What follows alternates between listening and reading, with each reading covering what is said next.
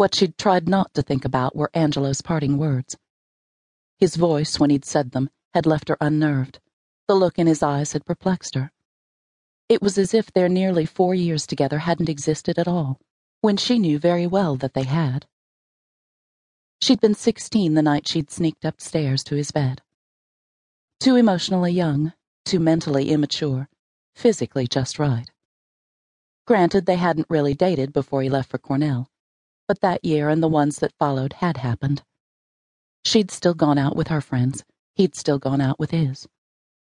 They'd each met a need in the other, She'd given him an escape from the pressure that came with being the oldest of six and a natural athlete with no desire to play college ball. He'd wanted to study architecture, to be Frank Lloyd Wright, the same way Sierra wanted to be Yo Yo Ma. Luna got that. Sierra got that. No one else had. And Angelo had gotten her. Even if he'd had a car of his own, he would never have used it to impress her. He had used his star quarterback status but she couldn't blame him. That even impressed her father. He'd read the same books she did, because she did, and listened to her rant about plots gone wrong. She'd ranted about the movie versions of her favorites sucking. He'd listened then, too. He'd listened to everything. And now that they'd kissed, yes, she'd wanted it, after their history. How could she not? but she was old enough to know getting what she wanted was not necessarily a good thing. She wanted ice cream, daily, Rocky Road or Vanilla Bean. She wanted pizza, Greek pizza with spinach and red onions and Kalamata olives and feta cheese. She wanted salted caramel apple cupcakes from Butter's Bakery. And really, there were more things she wanted than food, and food shouldn't even be on her mind after all she'd ordered at Melina's. It was that kiss making her hungry, making her want more of him, making her ache to end up exactly where he'd said they would. She'd wanted to slap him for suggesting such intimacy was inevitable, as if she hadn't gained any self restraint, as if she hadn't learned to say no. Please. She was over him, completely over him, and she had been for eight years. That kiss meant nothing. She refused to let it. Pushing open her door, she forced herself out, pocketing her keys as she heard another vehicle brake to a stop on Three Wishes Road's gravel shoulder. Praying it wasn't Oliver Gatlin again, she turned and was genuinely surprised and pleased to see Will Bowman climbing from his big Keller construction pickup. He headed toward her, the sun casting a funhouse shadow of his tall, lanky body down the driveway and onto her car.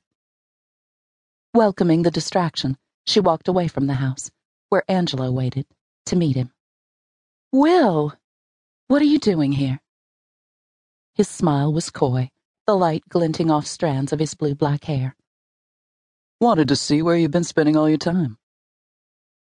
The implication being that she wasn't spending it with him? Or was she reading more into the one dinner he'd cooked for her months ago? I've been busy, which working for ten, you should know.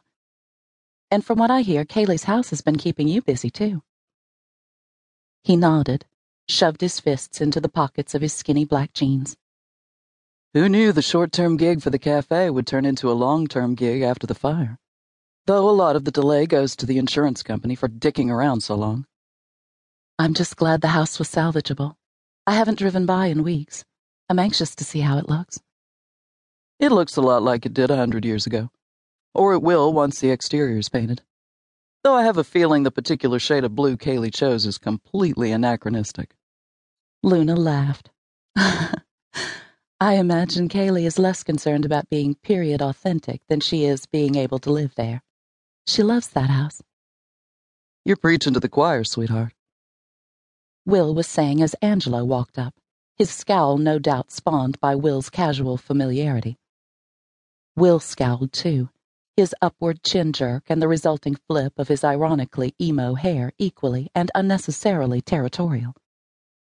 Men. Such ridiculous posturing. As if either one of them had laid claim to her. As if she'd let either one of them do such a thing. Angelo Caffey, Will Bowman. Angelo's sister was my best friend in high school, and this was their house. And I met Will a few